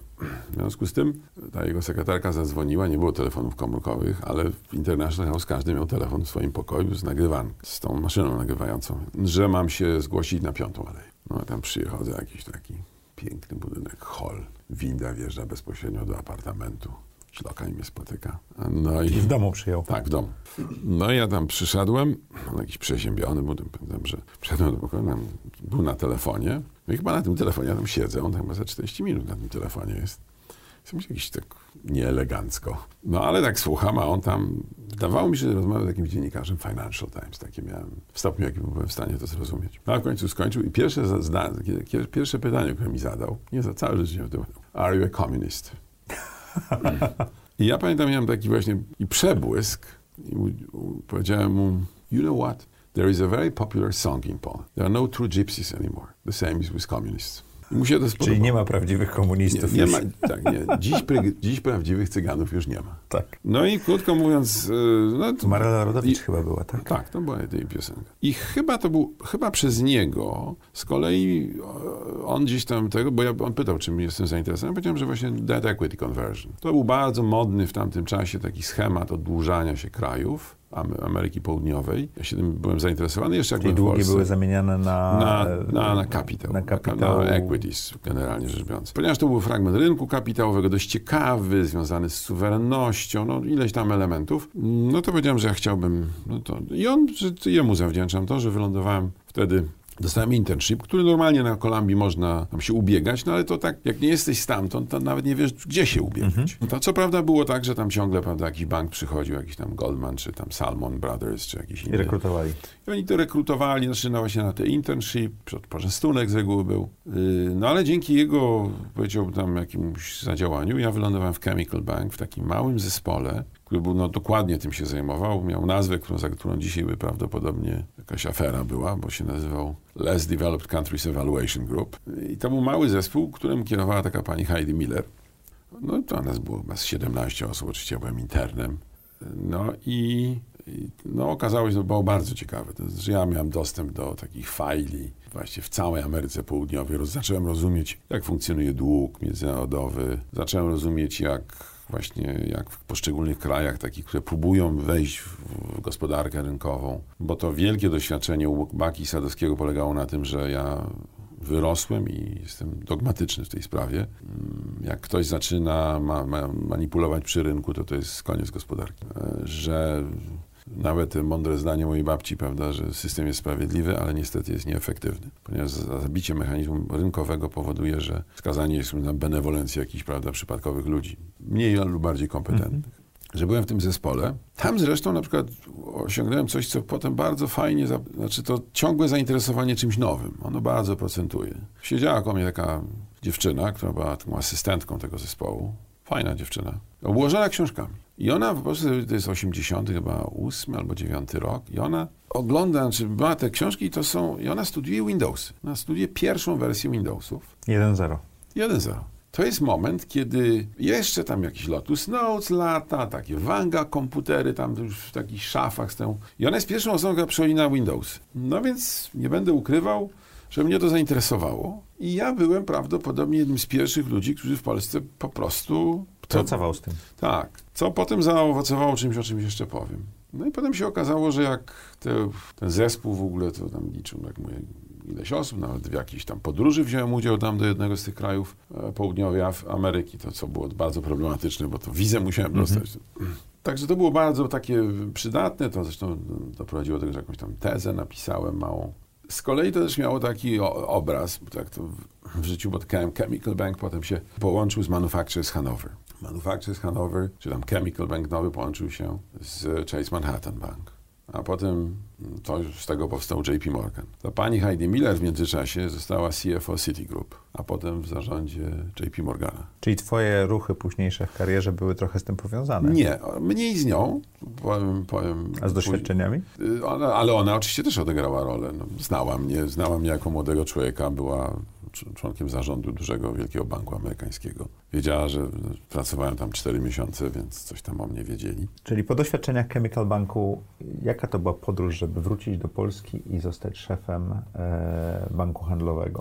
No, po Chemical Banku był jeszcze Citibank. Okej. Dlatego, że ja dostałem mm, potem właśnie przez tego Billa Rhodesa, który był takim, to jest wybitna postać, żyjąca jeszcze, mm, międzynarodowych finansów. E, Jest taka książka o nim, The Banker to the World. I to jest y, właściwie taki największy guru właśnie suwerennego ryzyka. Jego przedstawił, znaczy do niego mnie skierował właśnie ten John Whitehead. No i ja dostałem taki prawie roczny program szkoleniowy w Citibanku. Oni mieli intencję otwarcia się w Polsce. Także byłem, nie wiem, od y, Szwajcarii poprzez Węgry, bo oni mieli operację już na Węgrzech, Londynie, tak zwany Core Credit Course. No, krótko mówiąc, przez, nie wiem, w Japonii, więc przez 90 rok ja się głównie szkoliłem. Ale to już nie było szkolenie takie akademickie, tylko takie, powiedziałem, on the spot, takie biznesowe. I w tamtym czasie było też tak, że mm, ponieważ oni chcieli tu przylecieć do Polski, znaczy taki był, pamiętam, Collins się nazywał, wiceprezes tego całego, całej City Corp, to się wtedy nazywało, i ten Rhodes. I no, ja znałem profesora Balcerowicza dość dobrze, no bo on, powiedzmy, w tym alternatywnym świecie reformy gospodarczej mhm. też funkcjonował. No i przyjechałem do Polski i zabiegałem o to, żeby on ich przyjął e, jakoś tam gdzieś, no to, to jakoś tam zajęło czas. I pamiętam, że chyba ze dwa czy trzy razy, raz z Rhodesem, raz z tym Collinsem i tam jeszcze z kimś przyleciałem tu do Polski. Pierwszy raz leciałem corporate jetem, pamiętam z Moskwy, jakoś z Londynu, towarzyszyłem mu najpierw do Moskwy, a potem jakoś tutaj. No i na tych spotkaniach, no powiedzmy jakoś tam, prawda, też nie było tak, że tylko milczałem. Większość ludzi mnie znała i wiedziała, że no mam dobry background, że tego no się obi, poobijałem po świecie. Byłem na Columbia Business School. To byłem pierwszym Fulbrightczykiem z Polski klubu w ogóle na Business School. Mhm. Nie na studiach takich bardziej akademickich, takich bardziej praktycznych. No Polska też, ja pamiętam jak dzisiaj takie spotkanie, które miało miejsce i, i ten Rhodes tam tłumaczył, że Polska powinna powrócić do obsługi długu, mm, tego suwerennego i tego gierkowego jeszcze. Tego gierkowego, no i że to był jakiś gest, można było zrobić, nie trzeba tam całośna, że bo on był, on był głównym takim sponsorem tego klubu londyńskiego tak zwanego. Mhm. No i oni, pamiętam jak ówczesny wiceminister e, Janusz Sawicki mu odpowiedział pięknie, mu odpowiedział, mówi, że jak długo e, bankier mówi o pieniądzach, to on rozumie, jak zaczyna mówić o gestach, to przestaje rozumieć. No w każdym razie no, brałem udział w tych spotkaniach i wydaje mi się, że pewnie gdzieś w tych kręgach właśnie tam Balcerowicz, y, Sawicki i inni zrodziło się takie myślenie, że no jakiś taki jest, prawda, tam się nauczył, coś wie, no ma jakieś kontakty, no bo te kontakty były Mówi takie... mądrze. Tak, no widziano, no to, to już nie było, że tam coś opowiadam, tylko po prostu no, przyjechałem z głównym guru, prawda? Mhm w jego anturażu. No i oni zaczęli, znaczy tak pojawiło się gdzieś pewnie w listopadzie 90 roku, że dowiedziałem się, że, że, że myśl, że ktoś tam o tym myśli. Tak mhm. Tak do końca nie wiedziałem, jak to chodzi, ale potem rozmawiał ze mną minister Sawicki, potem Balcerowicz. No ale wiem, że byłem jednym z kandydatów, było trzech kandydatów, pozostałych nie będę wymieniał. No i to się tak ważyło, też się rząd zmieniał wtedy, Bielecki został premierem. Stanowisko prezesa Banku handlowego nie było, mimo że była spółka akcyjna, ale z jakichś powodów, nie pamiętam jakich, mówiąc wprost, to stanowisko obsadzane było chyba nawet formalnie przez premiera. Przez premiera. Nie pamiętam szczegółów. Chociaż nie, Rada Nadzorcza mnie powoływała. No tak. Ale jakoś tak było, że w każdym razie wiem, że między Bieleckim a Balcerowiczem toczyła się dyskusja. Ja byłem wyborem Balcerowicza, Bielecki miał chyba swojego kandydata wtedy. E, pamiętam, że Balcerowicz kazał mi napisać, jak to on, 10 stron, napisałem 10 stron, których się nie wstydzę. Mam je do dzisiaj i muszę powiedzieć, że ten tekst nie był głupim tekstem. Proszę pamiętać, że handlowy był bankiem, w którego bilansie siedział dług suwerenny. Więc y, ja bym powiedział, że na tą układankę tamtego czasu wydaje mi się, że te rzeczy się po prostu w miarę składały. Mhm. Y, no i oczywiście jak mi powiedziano, że jak ostatecznie, prawda, to dziś pewnie było na przełomie, na początku 91 roku, takie zaczęły się poważniejsze rozmowy, natomiast zacząłem mieć dylemat, no bo ja tutaj w tym Citibanku tam, prawda, jestem przygotowywany, a oni chcieli z kolei załatwić sobie, że właśnie poprzez ten część swojego długu, który oni mieli chyba 180 milionów dolarów polskiego długu jeszcze w portfelu, chcieli zamienić to na kapitał w złotówkach. Czyli to debt to equity. Ten debt to equity. No i to, to jakoś tam składało, ale polski rząd nie bardzo się na to, do tego skłaniał. No i potem no, w tym dylemacie miałem takiego, powiedzmy, swojego sponsora w tym Citibanku. To był taki David Hexter. Wówczas to był szef mm, Szwajcarii. Ale późniejszy, wieloletni numer dwa w Eborze. I pamiętam, przyszedłem do niego i mówię, no taki dylemat. No, albo tu z wami zostaje, albo tam do tego handlowego. I pamiętam, że on bardzo starszy, no, pokolenie ode mnie starszy człowiek i powiedział mi, Cezary, takie sytuacje się w życiu nie zdarzają. Bierz to, mówi, Boże, nie wyjdzie, wrócisz. Wojtek Ostrzewa to samo mówił, tak. że jego promotor mu tak. powiedział, że y, do, doktorów jest wielu osób, które mogą... Tak, znaczy on powiedział, znaczy powiedział słuchaj, no takie sytuacje nie zdarzają. Nie powiedział po rosyjsku, ale po rosyjsku to brzmi ławi mamiant. Tak. Prawda? I, no i krótko mówiąc, ja też miałem jakiś taki no, fallback position, no bo oni no, jednak powiedziano mi, że no, mógłbym wrócić. Co, co to znaczy, to ja wiem, że to nigdy nic nie znaczy, no ale zawsze jest troszkę lepiej A się człowiek psychicznie. No i krótko mówiąc, y, to się tam zdarzyło w tym 91 roku. City, City otworzyło swoją operację ostatecznie w 92 i pierwszym szefem był w ogóle taki mój na, nauczyciel właśnie z Londynu, z tego Core Credit Course, David e, e Hearst, były porucznik armii amerykańskiej w Wietnamie. No, tak się poukładało, że to otwarcie miało miejsce i jestem bardzo wdzięczny tak naprawdę, bo ówczesny zarząd tego handlowego to byli w większości ludzie w wieku moich rodziców. Warren Buffett pięknie powiedział, że reputację buduje się całe życie, można ją stracić, stracić tak, w chwilę. W chwilę. Tak. Patrząc na to, co dzieje się w tej chwili z Billem Gatesem, to... Tak. No i w każdym razie no, tego Billa Gatesa też znam.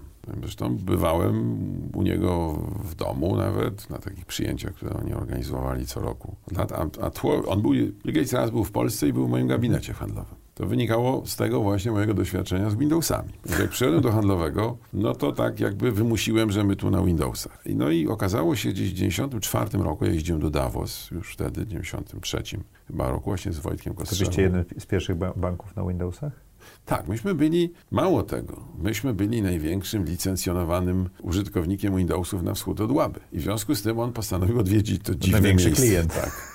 To dziwne miejsce i był u mnie w gabinecie. A to wszystko ta, ta kobieta, która tam siedziała tak, z tymi tak, książkami, tak, tej, tak? tej kobiecie zawdzięczam właśnie ten, ten to, to, to powiedziałbym przyspieszony kurs właśnie Windows, Windowsów. I spotkanie z Billem Gatesem. Tak. I on, znaczy, i on wtedy pamiętam, odwiedził właśnie, bo tu pewnie z rządowców odwiedzał, ale odwiedził nas w, w gabinecie, notabene na Trauguta, bo tam chyba na Chłałbiskiego był remont. E, no i ja od tego czasu jakiś tam kontakt zawsze miałem, także od wielu lat miałem przywilej, to też z dobrym skutkiem dzisiaj lałem banku, że no taki forefront tego, co się w technologii dzieje, to powiedziałbym na miarę i pokoleniową, i mojego wykształcenia, to myślę, że, że jest. Że jest. Ja mam takie pytanie, może trochę pod włos. Ta prezesura w PZU, mhm. to była krótka przygoda, czy duże wyzwanie? No na miarę moich różnych doświadczeń to, to był najkrótszy okres, jakim ja to pracowałem. to było. było równo trzy lata. Uważam, że z zawodowego punktu widzenia fascynujące wyzwanie. Znaczy ja uważam, że... Pamiętam, że... To wiele... było bardzo prze...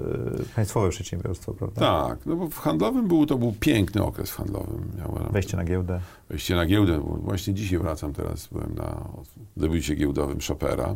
Mhm. Myśmy to przygotowywali i przypomniałem sobie, że to była pierwsza duża taka transakcja po e, Banku Śląskim, który był kolaps. Wszyscy to przeżywali. To była prawdopodobnie cała ta prywatyzacja handlowego, która była wzorowana takim wariancie francuskim, bo Mitterrand w roku 81 znacjonalizował banki, a w 86 prywatyzował. W oparciu o taki, taką strukturę to się nazywało e, Noir czyli tam twarde jądro. I oni po prostu nie mają, bojąc się, że Amerykanie wykupią banki, czy fundusze amerykańskie wykupią banki, to oni tworzyli takie korową część shareholdingu tych. Złote akcje, tak? To nie były złote akcje, to były akcje, które były zakotwiczone na okres 3-4 lat. Na ogół to były małe mm, pakiety, ale one nie, właśnie nie, iluś funkcji nie mogły robić, miały, mhm. no, nie będę wchodził w tam techniczne szczegóły tego. Ale chodziło o zabezpieczenie O zabezpieczenie własności. stabilności i własności. No myśmy się na tym wzorując, żeby właśnie bank nie, nie popadł w jakieś obce tego, a też nie chcieliśmy mieć strategicznego inwestora.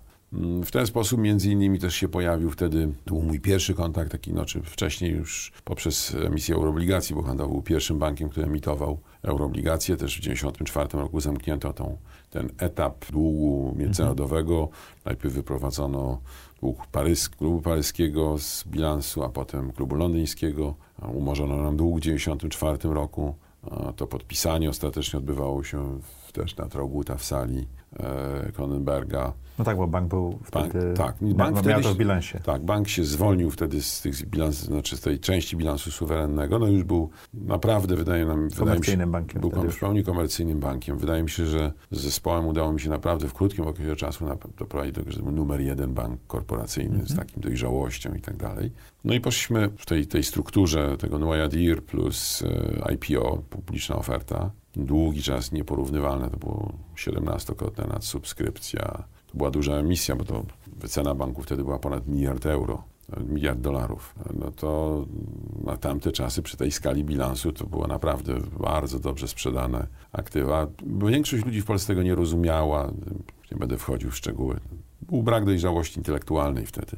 Ja do dzisiaj pamiętam, jak Jacques de la Rosière, później, znaczy wtedy już chyba, on był chyba wtedy szefem Bank, Bank de France i Greenspan, byłem na statku na jeziorze Interlaken. To jest takie doroczne wydarzenie, najpoważniejsze wydarzenie w sektorze bankowym.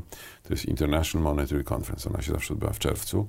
To jest w ogóle niepublikowane zdarzenie. E, ja tam byłem gościem, bo to normalnie to jest 100 największych banków. E, no i byłem tam chyba ze trzy razy gościem właśnie wtedy. I to było w momencie, kiedy się da, działa e, IPO nasze, to znaczy chyba dosłownie było 7 czerwca, a myśmy mieli roadshow już tam, jak z tego mhm. roadshow tam zajechałem. I ten Deleuzier, który prawdopodobnie był przy tych, a w tej Francji prywatyzował te banki, mhm tego Hiszpana mówił, no zobacz, mówi, no to jest chłopak z Polski, mówi, oni tam w Polsce mają takie transakcje, że na Wall Street tego, takich zaawansowanych struktur, struktur nie robią. No w każdym razie pamiętam to jako taki, powiedziałbym, no docenienie struktury, komplement. komplement. To zresztą ja miałem, tak opowiadałem tu kolegom dzisiaj, że miałem taki moment, ponieważ ta subskrypcja była gigantyczna. W instytucjonalnej transzy 17 razy, w detalicznej 3, a to były inne czasy, tam nie było lewarów, ludzie musieli gotówkę wpłacić. I tak sobie myślałem, no dobra, cena emisyjna 35, 37, ok,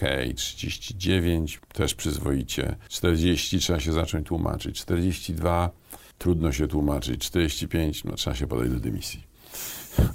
No jakby, i nie bałem się pójść na, na, na, na, na, na, na, na debiut giełdowy, który był 30 czerwca.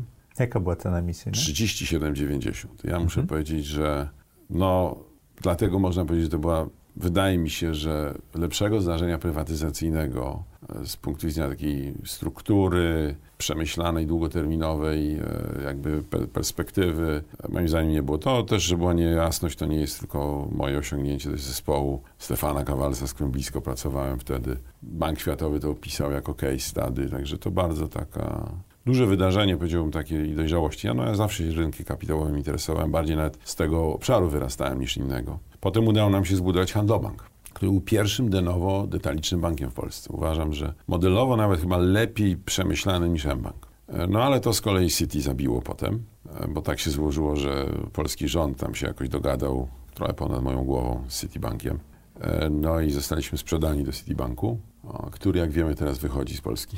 Tak. I nic dobrego nie zrobił. Ja przez trzy lata prowadziłem tę operację, ale ona gniła po prostu. Mnie było przykro wobec własnych współpracowników w tamtym czasie, bo myśmy tracili klientów, te ich pomysły. Innowacja się zatrzymała. Prawda? Zatrzymała się innowacja, no raczej to było dostosowanie się do tego, co oni mieli, co modelowo należy rozumieć, ale to była strata. Mhm. Handlobank, to pamiętam jak połączył się z Citibankiem, trzy tygodnie ludzie pieniędzy nie mieli. To straszne rzeczy się działy. I ja grzęzłem w tym uczciwie. Stąd pomysł na PZU? To znaczy, ja miałem taką sytuację, ja w 2002 roku miałem taki pakiet tak zwanych Phantom Shares, które mi zapadały w 2002 mhm. roku. Ja wiedziałem, że ja po prostu nie wytrzymam dłużej. Mhm. Jeszcze miałem, no, powiem krótko, miałem głupiego przełożonego. Nieczęsto mi się to życie. Jest, jest takie powiedzenie, że ludzie przychodzą do firmy, odchodzą od szefów, prawda? Coś jest na rzeczy, coś jest na rzeczy. Ja kiedyś jak byłem młodym człowiekiem, byłem arogancki. Normalnie wszyscy młodzi ludzie są bardziej arogancy, ale pamiętam, że właśnie jak wyjeżdżałem na tą stypendium, to miałem taką ofertę, nie powiem w jakim miejscu, zostania jakimś tam wiceministrem powiedzmy. Bardzo atrakcyjną z punktu widzenia zawodowego. Ale tam właśnie był jakiś taki pan. Ja sobie wtedy pomyślałem i powiedziałem niestety chyba też, że jestem za młody na to, że moim przełożonym był ktoś, od kogo ja się nie mogę niczego nauczyć. I to jest dla tych wszystkich, którzy nas słuchają, to jest poważne wskazanie. Ale nie żeby to mówić głośno, tylko żeby to Tak, żeby, żeby, żeby, w procesie decydowania o swoich tam kierunkach osobistego rozwoju myśleć o tym, że jest taki okres w życiu, gdzie człowiek bardzo dużo chłonie, ja mam zresztą takie powiedzenie, nie jest jakąś tajemnicą, że ja w tych rolach występuję wiele lat i wielu ludzi zatrudniłem, wielu zwolniłem do pewnego momentu czynnikiem decydującym o karierze jest wiedza, od pewnego momentu charakter. Że gdzieś koło 30, 30 33, 5 roku życia ten czynnik zaczyna, że tak powiem, takes over. Już nie starczy, nie starczy wiedzieć, tylko trzeba mieć no, jakie osobowościowe, umiejętność kontaktu z ludźmi, komunikowania Szczególnie, się. stajemy się na coraz wyższych stanowiskach z wiekiem. No, o tym tak? mówię, że to jest, ta droga kariery jest tutaj silnie uwarunkowana. No i krótko mówiąc, takiego już wiedziałem, że po prostu dłużej tam nie wytrzymam. Pamiętam, że bardzo zabawnie się z tym człowiekiem rozstałem, bo no to tam takie teatrum się odbywało. Przyjeżdżali jacyś tam. Notabene to City mnie bardzo przyjęło. Nawet, mogę powiedzieć, w Euromoney jest do dzisiaj taki tekst. Global Head of International powiedział, że we had to spend 1.5 billion dollars to get Cezary back. Więc e, ja, moja, moja pozycja była względnie dobra. Natomiast po prostu ja wiedziałem, że, że oni nie powinni przejmować reputable local institution. Że Lepiej, żeby tworzyli swoje. Tak, że po prostu ten model, zresztą to się potwierdziło, oni tak samo z Korei wyszli, mhm.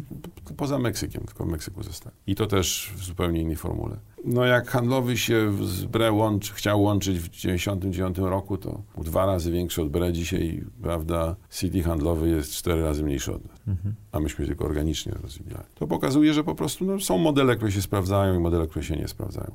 Zresztą muszę powiedzieć, że to, że to był jakiś nieudany człowiek, no to jest to jedyny człowiek, którego osobiście znam, który jest bankowcem, który został skazany w postępowaniu karnym. Okej, okay, no to I, dużo mówi. Tak, bo on potem był szefem Fortis Banku, no i zawalił ten bank prostu. Mhm. Zawalił bank dramatycznie. Banku nie ma. A to były oszczędności Belgów. Jako, że mamy mniej czasu na nagranie niż y, historia pozwala, to ja trochę przyspieszę i zobaczymy, jakie, jakie wnioski, bo zły szef i odejście z firmy, znaczy nie, nie, zły to może i... złe słowo, ale niedostateczny, przygoda w PZU, JP Morgan i M-Bank. Jak jak to się ze sobą łączyło? Znaczy to w miarę naturalnie, że PZU powstało na tej zasadzie, że wichry wojny przez nie szło, zawsze jakoś im towarzyszą. Ja w ogóle byłem w Radzie Nadzorczej PZU. Mhm. Mój, mój podpis jest pod aktem założycielskim PZU Życie z 1991 roku, bo wtedy były wymogi dotyczące spółek akcyjnych, że musiało być trzech założycieli i pamiętam Balcerowicz zadzwonił i to była zmiana ustawy ubezpieczeniowej, to Bonet Kostrzajew to prowadził. No w każdym razie byłem w Radzie Nadzorczej przez kilka lat. E, zrezygnowałem, jak powołano mm, Jamrożego w takiej bardzo, powiedziałbym, nieładnej sytuacji, tak bym to nazwał, żeby już tam nie wchodzić w szczegóły. No i także ja PZU dość dobrze znałem, w ogóle byłem mhm. majątkowym też byłem w Radzie Nadzorczej przez krótszy okres czasu. No i jak wiadomo, w, w, na skutek pra, prawdopodobnie wielu błędów w PZU był konflikt akcjonariuszy. Skarb Państwa tam miał możliwie większościową taką reprezentację w zarządzie, ale to były powiedzmy ta decyzyjność była między tym Eureko i Skarbem Państwa i się kłócili. No jak wiadomo, tam przyleciało kilkunastu prezesów i wiceministrem skarbu, a właściwie ministrem skarbu najpierw był Cytrycki, Sławomir, który, z którym ja pracowałem w latach w handlowym. Znał mnie dobrze i on pierwszy mi zaproponował to, żebym poszedł do PZU. No ale on był krótko miesiąc. Ja zresztą byłem w rozmowach z zagranicą na temat mojego wyjazdu do innej do innego banku. No i a potem na jego miejsce przed minister Czyżewski, którego ja dość dobrze znałem, ponieważ on był wiceministrem Skarbu Państwa, jak było IPO handlowego w 1997 mhm. roku. I on widział jakość tego procesu. Oni w Ministerstwie Sprawiedliwości, w Ministerstwie Skarbu byli zagubieni, bali się tej transakcji. Minister Piotrewicz, pamiętam, mówił do mnie, pan będzie miał prywatyzację, a my prokuratora na głowie. A ja mówiłem, nie będzie tak. No nie mieli. On, on miał takie, powiedziałbym, dość instynktowne zaufanie do mnie. I on ze mną rozmawiał i powiedział, że on się, to, było, wiem, że to było kontrowersyjne, to było, ja wiem, że nie byłem faworytem premiera Millera, wiem to nawet z, z sali sądowej, gdzie zeznawał reprezentując moich adwersarzy z prostu, którzy nazywali mnie psuisty Pułkowski. Więc, e, e, no i przegrali, że byłem coś. Ale do czego zmierzam? Więc wiem, że to było kontrowersyjne. Nie wiem dlaczego, bo moim zdaniem ja akurat od strony kwalifikacji osobowościowych i zawodowych byłem dobrze przygotowany do tej roli. Natomiast z zawodowego punktu widzenia fascynujące, bo to była taka rozgrzewana instytucja. Z konfliktem właścicielskim. Z konfliktem właścicielskim. Wprost mi powiedział Czyżewski, tu chodzi o to, żeby to jakoś zażegnać. Rozpoczął się arbitraż, który dosłownie Holendrzy złożyli wniosek arbitrażowy chyba ze trzy tygodnie zanim, zanim ja przyszedłem jakoś w maju, a przynajmniej w czerwcu. Też była taka okoliczność, że powiedzmy, no, jeden z arbitrów był profesor Rajski, którego, który był moim opiekunem mojego indywidualnego toku studiów. Więc ja miałem relatywnie dużo wiedzy na ten temat. I też e, zrozumienie graczy. Zrozumienie graczy. Też niepełne, bo ja z Holendrami wcześniej nie pracowałem. Pracowałem ze Szwajcarami, Amerykanami, Szwedami. Tak się porobiło, że potem się zmienił minister. Ministrem został Jacek Socha, którego słabiej znałem. I on mi zadał pytanie, no to tam wygramy ten arbitraż, czy przegramy? Ja mówię, no, przegramy. Mówi, no to, a jest pan to w stanie napisać? Ja mówię, no dobrze, na kiedy? Mówi, no to dzisiaj jest piątek, na wtorek. No ale usiadłem w weekend. Zdałem sobie sprawę, że jest epokowe opracowanie i że ja muszę jednak więcej. No, pisałem dwa tygodnie, po 50 stron. I takim momentem, momentem, który na mnie odegrał rolę, to było to, że tu się przyjechała Rada Nadzorcza tej Achmei, czyli tam tego holding company dla Eureko, mhm. takiego największego holenderskiego ubezpieczyciela. To jest spółdzielcze ubezpieczyciel holenderskich farmerów. Jak ktoś oglądał Nocną Straż Rembrandta w muzeum, w Rijksmuseum w Amsterdamie, to, trzeba sobie wyobrazić takie wielkie, duże, dwumetrowe postaci z ogorzałymi twarzami, którzy przez 400 lat walczą z morzem, wiatrem, solą, z zasuwami itd.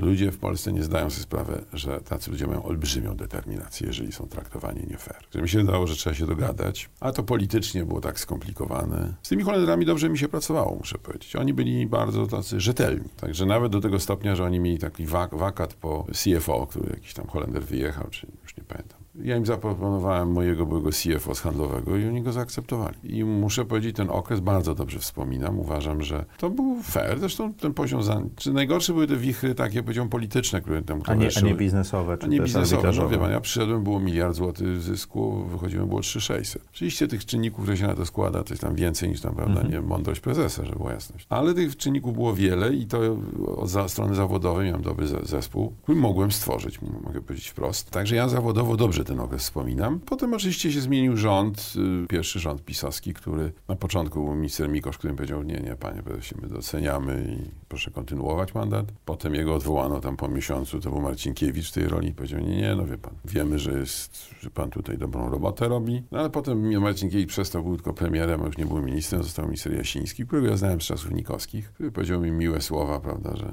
on wie, że jestem inteligentnym człowiekiem, ale nie jesteś nasz. No i, no i w związku z tym, prawda, no, spodziewałem się, że tam się, prawda, ten mandat zakończy. Ja, ja nie mam pretensji o to, bo ja uważam, że każdy właściciel ma prawo dokonać takiej zmiany. Zresztą tam, tam ciągano mnie, żebym jakiś tam, nie wiem, wypowiadał się w tej sprawie. No, powiedziałem, że nie ma żadnych podstaw do tego. Że, A to był koniec kadencji, prawda? To nie był koniec kadencji. A to było odwołanie? To odwołanie, tam, tam nie mhm. było kadencyjności w ogóle. Okay. Minister powołał bezpośrednio. Mhm. Zostałem odwołany. Ja o to nie mam jakiś tam, nie miałem żadnego żalu o to. Taki I potem był JP Morgan? Tak. No i potem miałem, potem byłem w sytuacji takiej, że miałem kilka propozycji z kilku miejsc. Ja byłem na przykład w Radzie, w Radzie Doradczej wtedy już Deutsche Banku. Mhm. I szczerze mówiąc, pierwszy taki, pierwszą taką propozycję dostałem chyba z Deutsche Banku bardziej taką menedżerską. No ale też prawda jest taka, że mnie zaczęto ciągać. Znaczy ja w 90, 2006 roku zaczęto zwołać walne zgromadzenie akcjonariuszy, żeby mnie tam, e, że tak powiem, odebrać e, absolutorium i takie, no nieprzyjemne rzeczy się działy. Te zdarzenia utwierdziły, mnie w przekonaniu, że, no, jestem silną, silnym człowiekiem po prostu. Więc te propozycje, które się otworzyły, rzeczywiście od razu się otworzyły i to głównie za granicą, no to no one nie były takie oczywiste. Natomiast z Morganem ja miałem zawsze dobre relacje. Nie, nie wspominałem, że jak byłem w handlowym, to byłem w Radzie Międzynarodowego Instytutu Finansów. Mhm. Dzięki temu właśnie Rhodesowi, który był wice-vice-chairmanem, tak byłem taki, no, takim trochę listkiem figowym Emerging Markets.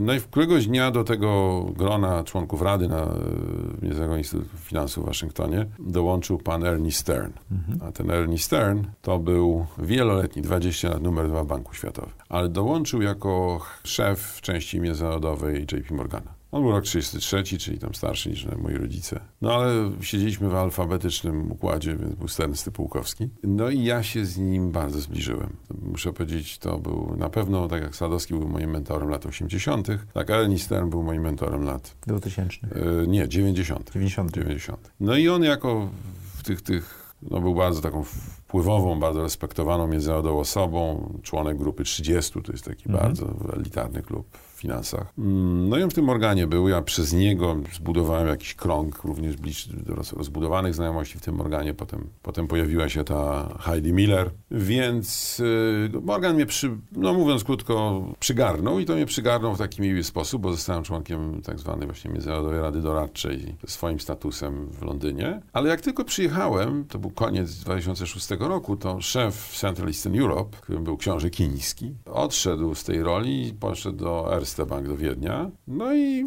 szef Europy, taki Klaus Dietrichs, zaproponował mi to. Ja się nie zdecydowałem, bo uważałem, że za mało po prostu się orientuję w tych sprawach. No więc zrobiono jakieś postępowanie tam konkursowe, to Egon Zender to robił. No i tam z tych wszystkich kanałów był jeden taki Węgier, który y, bardzo mi się podobał, brałem udział w tym takim panelu konkursowym. No i wydawało się, że wszyscy się zgodzili, że to on, ale ten, on miał jakąś kiedyś wcześniej pracował. No w związku z tym jakiś miał wrogów w tym organie. No i ostatecznie na niego nie zdecydowano i wtedy do mnie drugi raz podeszli, że był chyba czerwiec. No to ja też wiedziałem, że jest limit na odmowy, więc się zdecydowałem. No i to było też bardzo dobry wybór. A to wa ważna wiedza, żeby wiedzieć, że czasami trzeba powiedzieć tak. Tak. No i to było też z kolei, no to było, ja nie byłem, prawda, no klasycznym investment bankerem. Chociaż moje, mój background taki akademicko, wiedzy i tak dalej był bardziej investment banking niż retail banking, czy w każdym na to pojechałem do Stanów. No i zostałem szefem Morgana tu na Europę Centralną Wschodnią, tam jak to mówili, pół świata twoje.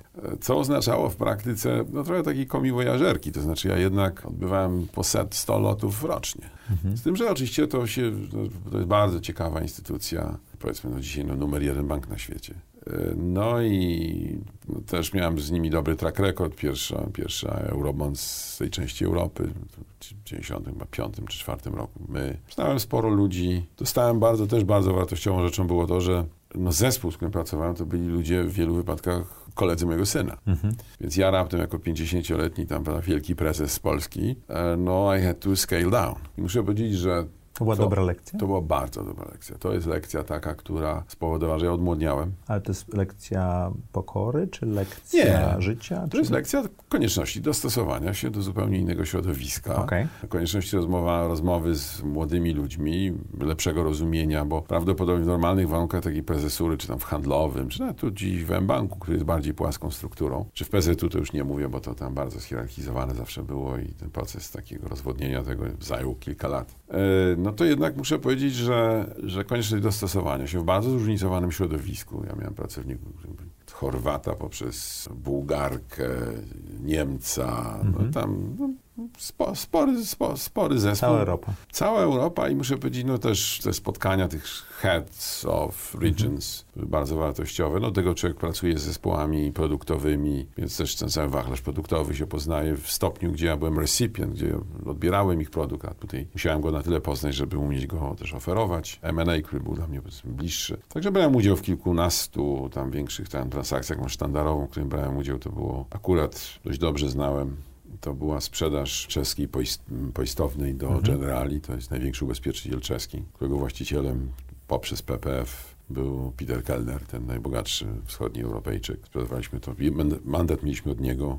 Więc e, to był bardzo fajny czas i muszę powiedzieć, że na pewno był równie wartościowy dla mnie czas, z punktu widzenia, powiedziałbym, takiego operowania w Polsce, jak ten czas na Kolumbii i w Stanach. Rozwojowy. Rozwojowy. To znaczy, Czyli, to, czyli taki to, to, był taki, to był taki specyficzny moment, że dobrze płacili i jednocześnie ja byłem w fazie, powiedziałem, recharge my, my knowledge. i energię pewną. Tak, i energię. No oczywiście energię tam wypluwał ten samolot, jak człowiek tam, prawda, pamiętam się obudziłem kiedyś w Lublianie, tak o 8 rano i sobie myślałem, gdzie ja dzisiaj jestem, gdzie to, gdzie...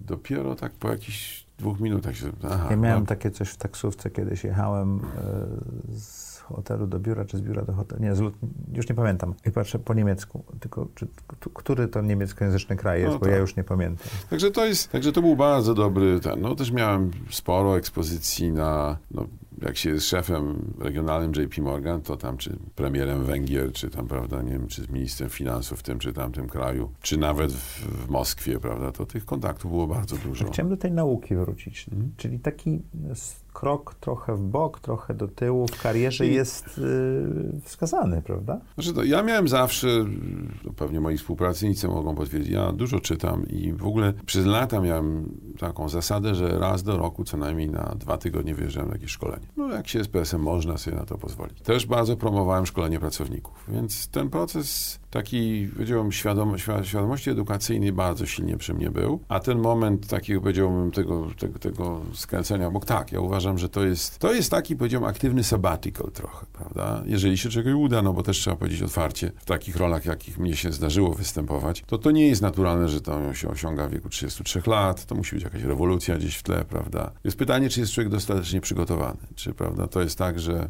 właśnie ten element osobowości na tyle się zakotwiczy, że, prawda, tam, że ta wiedza nie będzie jedyną rzeczą, którą się człowiek broni. Więc y, to się z tego punktu widzenia było bardzo fajne doświadczenie. No a też się składa tak, że tam pod koniec powiedzmy tej poprzedniej tej dekady tam lat 2000, to ja to był 2000, tak, w 2010 roku, no, zaczęły się pojawiać jakieś nowe propozycje.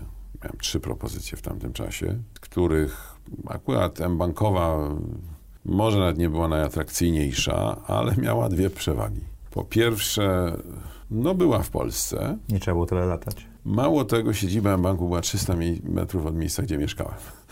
Więc po tym, jak ja, prawda, spędzałem po dwie godziny jadąc na lotnisko e, w Londynie, no to muszę powiedzieć, Spacer do pracy był że ten spacer, no, to, to było no, to zupełnie inna jakość życia. Y, No i w związku z tym zdecydowałem się na ten wariant. Też mi się bardzo podobał. M-Bank oczywiście znałem, no przecież kiedyś próbowałem połączyć handlowy z BRE. Znałem też ludzi nieźle. No i to, co mi się podobało, ja, wie, ja miałem świadomość tego, no bo stąd się wzięła idea handlobanku, że next stage in banking będzie detal, że korporacyjna bankowość będzie funkcjonowała, jest niezbędna, potrzebna, ale jej dynamika w takich krajach, powiedzmy emerging markets jest zupełnie innej W natury. 2010 roku to jeszcze nie było chyba oczywiste dla wszystkich na rynku. Nie, no już, już, już ludzie zdawali sobie sprawę. Okej. Ta, ta, ta świadomość moim zdaniem narastała gdzieś tak od właśnie dwa- 2005 roku, gdzieś pewnie tak najbardziej. E, mój poprzednik Alachowski, motyw połączenia handlowego z BRE polegał na tym, że ja wiedziałem, że oni będą musieli zrobić to samo, a ja już mam handlobank. Że to nie ma sensu konkurować, znaczy trzeba konkurować z PKO Ale BP brak tego połączenia spowodował, że, Że- że zrobili tak, M-Bank, tak? Tak, znaczy oni, że oni, w sensie- oni zrobili M-Bank, to powiedzmy jakieś 3 lata później. No i to rozwiązanie akurat trafiło w czas, bo ono było oparte na, już na rozwiązaniach internetowych. Też był moment, kiedy był e, no, post-baby boomers weszli, Mhm. znaczy roczniki 80, 81, 2, 3, 4, to były roczniki pod 800 tysięcy urodzeń i w związku z tym to pokolenie wchodziło na rynek, ono już było trochę, prawda, tam już był dot-com, digital i tak dalej, no i oni się stali naturalnym zapleczem klientowskim. A moim zdaniem inne banki to zignorowały i taki jakieś 5-7 lat to moim zdaniem M-Bank miał takiego, powiedziałby, powiedziałbym e, Młodszego klienta. no, nawet nie młodszego, no miał taki, powiedziałbym, e, braku realnej konkurencyjności w segmencie, w którym funkcjonował. Czyli praktycznie mogliście y, budować nowych klientów, zapraszać bez konkurencji. O, Tak, no bo ci, którzy chcieli być w internecie, którzy chcieli być digital, To- to, to to, to, był by jedyny Mhm. wybór tak naprawdę. Do dzisiaj, no to jak przyszedłem, to ja wiedziałem wtedy, że next stage will be mobile. Że po prostu ja już jak, handlow, jak był tworzony, strasznie żałowałem, bo ja miałem taką ideę, że te ostatnie sześć cyfr to będzie, ostat, to będzie końcówka numeru rachunku, rachunku, rachunku bankowego, żeby spiąć. Ja nie wiem na ile e, pamiętasz, ale na przykład każdy klient, pierwszych 25 tysięcy klientów em- handlowego, handlobanku dostało Siemensa telefon stacjonarny z prefiksem na e, call center. Ja wiedziałem, że to pójdzie w tym kierunku, no tylko, że to był embrionalny stan jeszcze. No, Technologia nie nadążała. Technologia nie nadążała jeszcze za, za, za pomysłem tym, ale już się działo. Natomiast to, że- że next stage will be mobile, to wiedziałem w całości, że bank się przeniesie. I mój, mój wkład, mówiąc wprost, jest taki, że jak przyszedłem, powiedziałem, zrobimy nowy M-Bank i on będzie na, na mobile. No i przebrandowiliśmy cały bank. No i rzeczywiście Wtedy to... multibank zniknął. i Zniknął wszystkie- multibank, wszystko zostało połączone. No i została nowy, kom, kompletnie nowy interfejs został zbudowany z założeniem, że punktem wyjścia jest e, mobile device, a nie internet jako taki. No i co tam dużo gadać, my w kategoriach powiedzmy mo, mobile banking, to ja nie znam lepszego rozwiązania na świecie. Nie starczy nam e, czasu na całą historię, więc będziemy musieli, e, poprosimy dużo komentarzy do pana prezesa, zaprosimy go jeszcze raz i dogramy tą historię, ale e, tutaj w OFie była bardzo ciekawa dyskusja, którą chciałem e, przywołać. MBank jest partnerem WOŚP-u. E, jak to się stało i jak to przebiegało? Znaczy, no powiem szczerze, no, trafiło nam się, jak to prawda na wsi mówią, jak ślepej kurze ziarko. To znaczy, no, z różnych powodów PKO SA się wycofało z ponad 20-letniej relacji. E, Ja miałem świadomość tego, że no, ci ludzie, którzy są wokół WOŚP-u, ci, którzy tych te 120 tysięcy wolontariuszy, ci, którzy wpłacają i tak dalej, mówiąc brutalnie, to jest nasza klientela. Znaczy, to są klienci M-Banku. A jak nie aktualni, to przyszli, tak? Tak, znaczy, ale w, ta, w tamtym momencie bardzo, mieliśmy bardzo krótki okres do podjęcia decyzji, bo to się urodziło gdzieś w październiku, a w styczniu trzeba było się zorganizować. Więc z tego punktu widzenia wydaje mi się, że to był taki, powiedziałbym, oczywisty wybór. To znaczy bycie z naszymi klientami. Poza tym, no, pewnie opinie różnie, różni ludzie różne mają, no ale ja mam taką opinię, że to jest wielkie przedsięwzięcie, prawdopodobnie coś unikalnego, co się udało w Polsce i koło tego dobrze, lepiej jest być niż nie być. No ponieważ konkurent zrezygnował, no tośmy się, że tak powiem, na to zdecydowali. A jak sobie poradziliście, żeby w trzy miesiące zrobić? Bo to jest wielka akcja, tam jest dużo gotówki, tego typu historie. No tak, znaczy to nie będę ukrywał, że tam sensowy z powiek mi z, spędzało, ponieważ no to było oparte na puszkach i gotówce, a my jesteśmy bankiem bezgotówkowym. No ale trzeba przyznać, że nasi ludzie od cash managementu się zorganizowali i potrafili dotrzeć do odpowiednich tam podmiotów, które zajmują się z, tak powiem, organizacją gotówki. Także ta część sprawnie poszła, nawet powiedziałbym, byłem zaskoczony. No bo mamy mało oddziałów, nie mamy punktów cashowych w takim wymiarze. Natomiast no, nasz, nasza przewaga polega na tym, że my jesteśmy w stanie zbudować wygodę dla klienta. No i bank zaproponował klientom, że będzie każdą złotówkę tak, no, dokładał. Do, tak? Dołożymy złotówkę. Co prawda nikt się nie spodziewał, że to będzie przyjmie taki wymiar, bo tam było tak, że w poprzednim roku nasi klienci płacili chyba 350 tysięcy złotych poprzez kanał. Tak, kartami lub poprzez e, przelewy. Więc tam koledzy zaproponowali to rozwiązanie z limitem na milion złotych, no ale zanim ta data nastąpiła, to już było półtora wpłat, więc zaczęło być dziwnie. E, no i potem się to, to, zabawna historia jest. To, no, w każdej godzinie przy, przy, przybywało po 300 tysięcy złotych. E, no, widziałem, ja widziałem niepokój moich współpracowników, którzy no, widzieli, że tu prawda, bank będzie no, nie, nie, no my mamy milion złotych, prawda, tutaj w regulaminie, my ludzie. Kto ten regulamin będzie czytał? Wszyscy pamiętają, że mamy do złotówki dopłacić złotówkę. Nikt nie będzie czytał tego. Nie, no to w ogóle nie wchodziło w rachubę. No i tam spekulacja, może trzy, a może pięć. Pamiętam, że wtedy przy, przywołałem sobie takie zdanie mojego ojca, no bo to tam wyszło, że tak o dziesiątej było ponad 6 milionów złotych, 6,5 chyba. Jeszcze nie wiadomo było, ile spłynie. I pamiętam, że powiedziałem do współpracowników, słuchajcie, no nie ma wyboru. No musimy dopłacić do każdej złotówki złotówkę, więc trzeba dopłacić 7 milionów złotych. Co było chyba największą do tej tak, pory. Tak, największą wpłatą. Bo mówię, bo jak ojciec mój mówił, nie ma nic gorszego w życiu niż wydać pieniądze, jeszcze musieć się z tego tłumaczyć. Więc y, raczej, że tak powiem, pójdźmy upbeat niż, prawda, być zmuszonym do tłumaczenia. Jeszcze zrobiłem taki, a powiedziałbym pewnie nie do końca świadomie tam przez, że tak humorystycznie nawet powiedziałem, no, zdejmiemy z bonusa. E, no i okazało się... To był żart. Tak, to był żart. Następnego dnia musiałem się z tego tłumaczyć tam przed, przed całym bankiem. E, no w każdym razie to był bardzo dobry ruch. No ja chcę powiedzieć, że w ubiegłym roku klienci M-Banku razem z M-Bankiem, a my już nie wpłaciliśmy 7 milionów, wpłacili 20, chyba 1 milionów złotych. Ale daliśmy takie rzeczy, których nigdy nie było, typu prawda, automatyzm wpłaty, możliwość wpłaty bezpośrednio z telefonu, bez żadnych wielkich tam czynności. Także myśmy rozbudowali całą taką infrastrukturę, no, która jest naszą... Ułatwiającą. Ułatwiającą. Ja, bank prowadzony był przez lata jako tak zwany bank transakcyjny, czyli my jesteśmy bankiem transakcyjnym, który daje ludziom wygodę. To już się trochę zmienia, bo to się rynek trochę zmienił, ale przez ostatnią dekadę to był taki nasz znak rozpoznawczy. Zresztą się przekłada na to, że powiedzmy bilansowo jesteśmy pewnie tam 7-8% bankiem w Polsce, a w rozliczeniach jesteśmy kilkunastoprocentowym bankiem.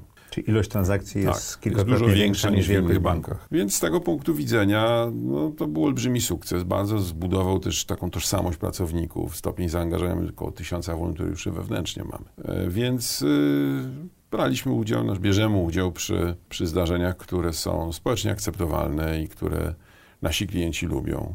Tak mówiąc obrazowo, my takich aktywnych klientów banku mamy tam około 2 miliony 700 tysięcy rachunków. Łącznie to jest będzie około 5, ale ci inni są mniej aktywni. No to jednak tych klientów wpłacających jest pod milion.